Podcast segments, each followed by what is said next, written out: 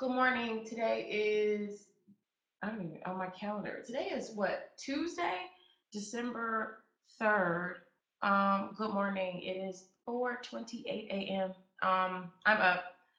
I don't know why I'm up. I woke up and I was like, forget it, I'm up. I think I went to bed at like 12. So anyway, this podcast just came to me as I woke up this morning. I think it was because when I went to bed, someone had written on one of my Instagram things about there was this video of my dad and I, and it was sort of like, I think that not having a dad is the deciding factor. I guess, you know, people think that not having a particular parent around is maybe a deciding factor on success or failure or something like that. And I have always told people that, you know, there are really no perfect stories, and it's so difficult in the land of social media to give you the 500 page background on everybody's family and where you really come from. But I wanted to do this to tell you a few more things, I guess, about me and to, to also help you stop making excuses and get ahead by getting over it. Um, and so I made five points. I'm going to try to go as quickly as I can. But number one is just family. Most of us, as young African Americans, have experienced generational trauma, meaning from generation to generation, something has happened to us. Most of us didn't come from families with money, with structure, with order. And for those who did, kudos to you. Um, my parents got married when they were like 18 and like 19 or 18 and 20. I think they were a year and a half apart. Um, my mom had her first kid when she was 19. My brother, she had me when she was 23. Um, so I was raised by some really, really, really young adults. And I told the young lady who about in the video that she sees me with my dad, if you watch it, he says that he is blown away of what I have accomplished with very little support um, from either of them. And my parents divorced, are happily divorced. I encouraged and supported their divorce when I was um, 18. They almost got back together right before the divorce. And I was like, if you get back together, I will never speak to either of you.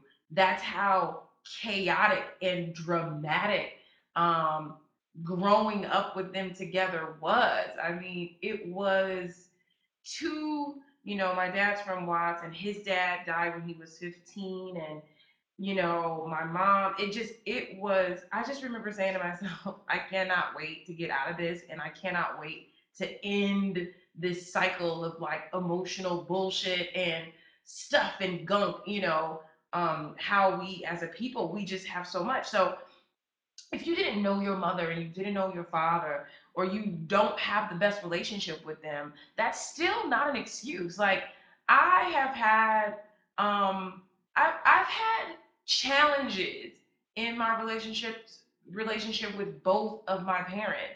I just made the decision to compartmentalize and to make it work for me. I can't not live life harping on the fact that my mom is not this kind of mom or my dad is not this kind of dad or that they didn't you know hug me and this and that enough or whatever whatever shit you can make up in your mind that you feel like you wanted or you deserve or you need um is not an excuse. But what i will say is to get help um, it's something that I don't think enough Black people talk about. It's something that I don't think enough Black people feel comfortable about.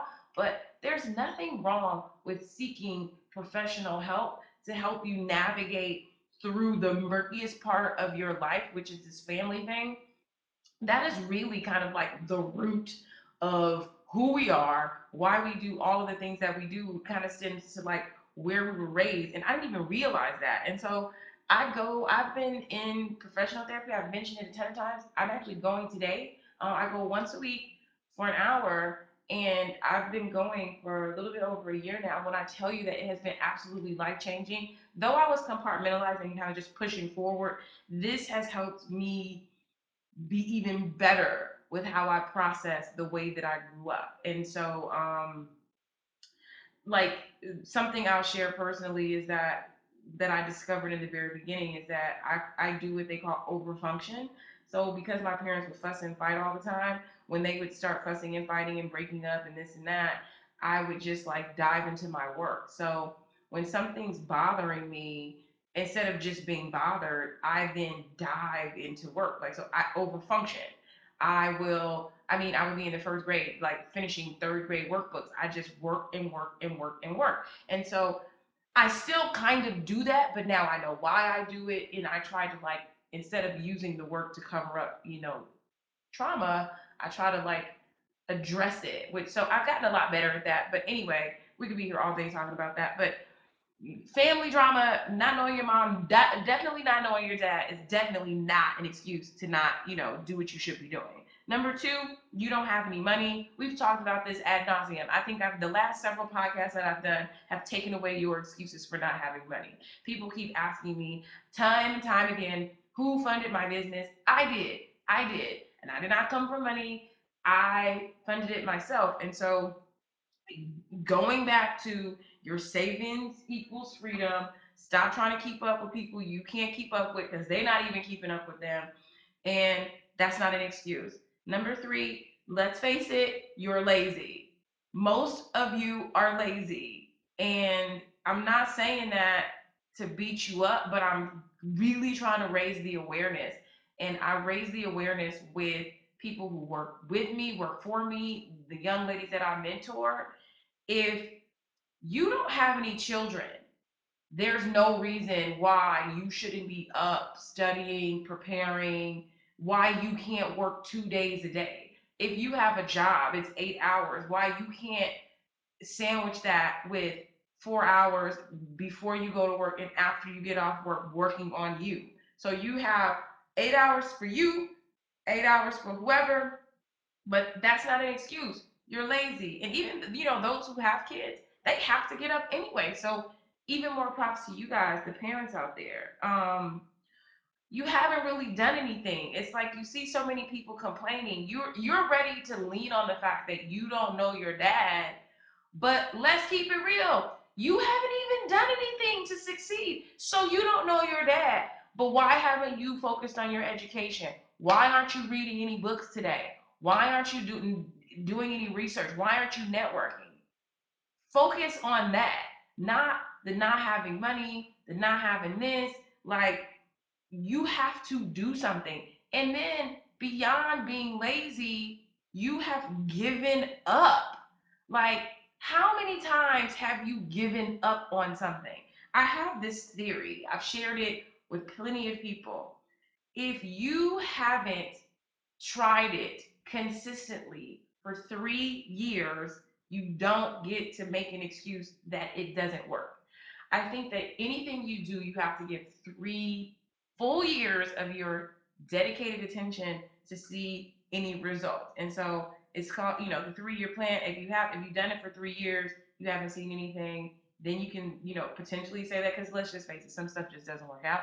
But if you are just halfway doing it, you touch it every now and then, you're not full throttle every day for three years, we don't even want to hear about it. Just, we don't. Like, stop being lazy, get up and do what you need to do every single day. I tell people, I hate exercising. I hate going to the gym, but I go. You know, it's like I have a battle with, I have to battle with myself every morning that I go to the gym. Like, ugh, I don't want to be here, but I'm going because number one, it is an exercise in discipline, doing something that I absolutely do not want to do.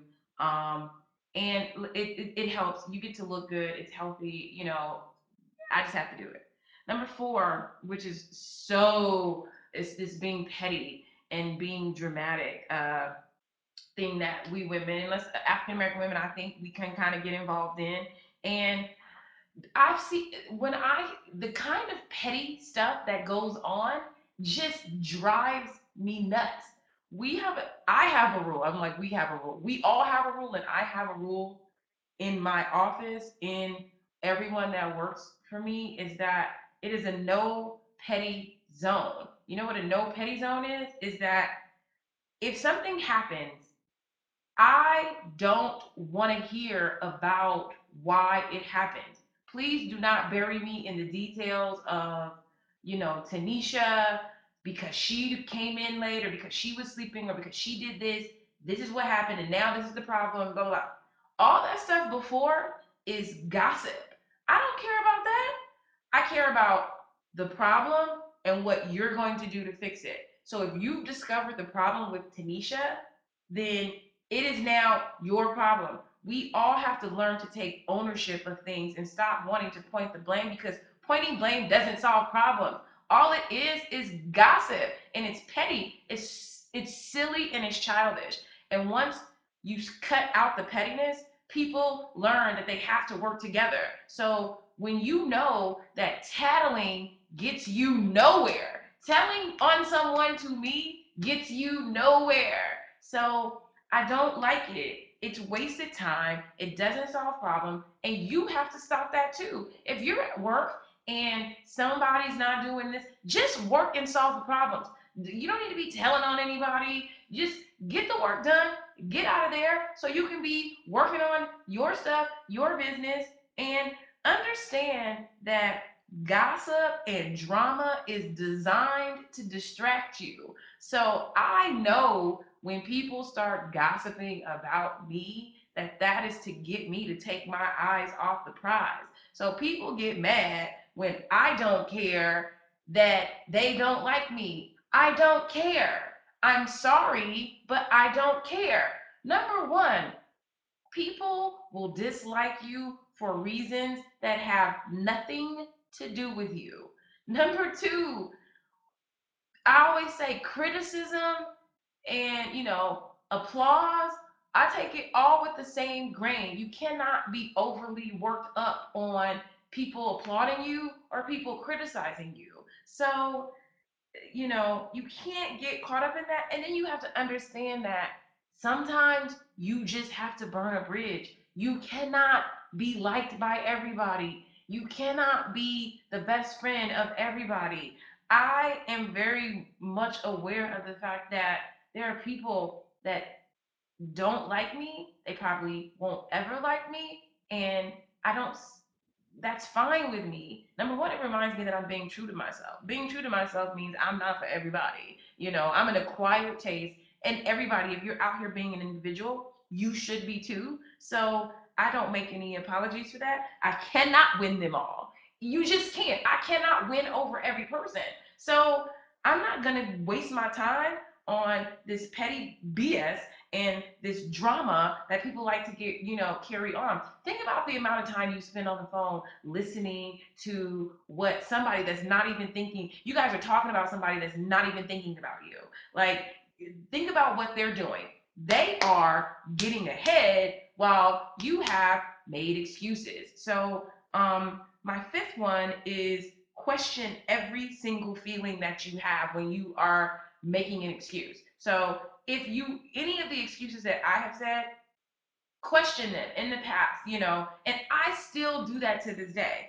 And it's like I it's I call it the is it true challenge. So we can make things up in our head. I have done that too. You think someone doesn't like you, or you think your boss is this and that, or you think somebody meant this, or your boyfriend, you think this is how he feels, but you don't really know if it's true. Like somebody didn't answer their your phone, or say they didn't text you back, and it's like, oh, so and so didn't text me back because they're mad. Is that true? Or did you make that up? How do you know they're mad? You don't know that. That's not true. So if it's not, if you can't prove it, if you cannot prove it, then you should not believe it. And the same thing about yourself. If you you're this, you're that, all that stuff you've clouded your head with that has literally held you down, those anchors, if you can't prove the anchors that are sinking you, you I challenge you to take them off today and watch yourself rise to the top. So that is my podcast for this early morning. Um, you guys have an awesome week, awesome month, and uh, stop making excuses. We're going to get ahead by getting over it. Bye.